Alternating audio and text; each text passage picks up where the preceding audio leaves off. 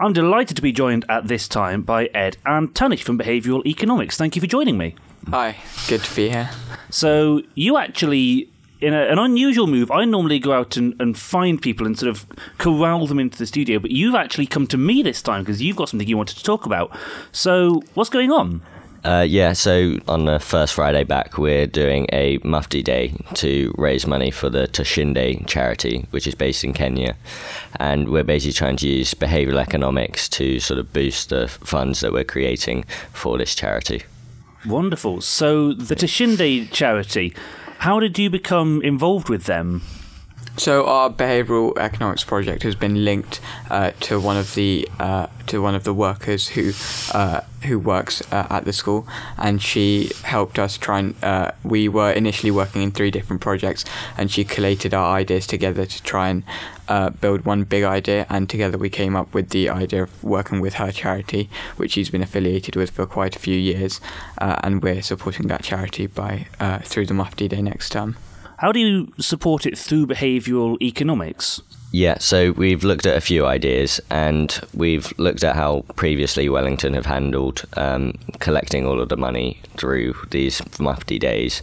And we've introduced the idea of using card machines in each of the houses because, especially through COVID, a lot of people have moved away from using physical coins and notes and more to just contactless payments. And so, what we're hoping that will happen is that more people are going to be paying the full amount by just using their contactless payment on their phones. And hopefully, that will raise more money. Wonderful stuff.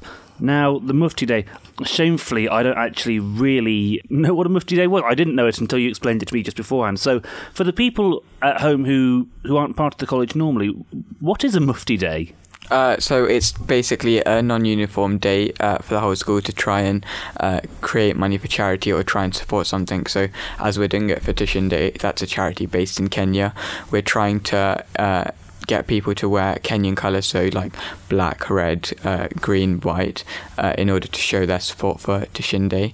And uh, yeah, another way we're using behavioral economics is we're trying to get people to pay earlier, and if they pay a bit later, uh, we're trying to get them to pay just a little bit extra, so that in case they do pay later, we get more money. But also it incentivizes them to pay earlier, so that we can try and get as much money and as many people to pay as possible. And the money that's being raised for the Tushinde charity, uh, what's it going towards?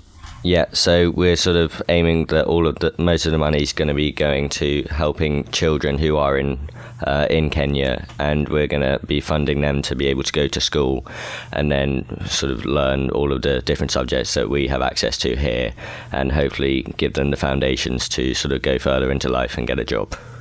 Wonderful. And finally, a question for both of you: How have you found it being part of the behavioural economics team?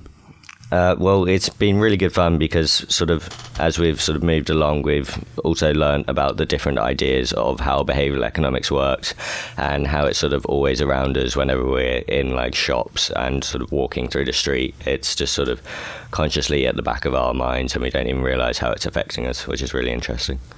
Yeah, and it's been quite interesting to not just learn the theory, which might do, we might do in the classroom, but uh, it's quite cool to try and apply it into the real world scenarios and see how that affects it, uh, like in a first hand situation, because we're pulling in the details and we're trying to do it uh, ourselves. So yeah, wonderful.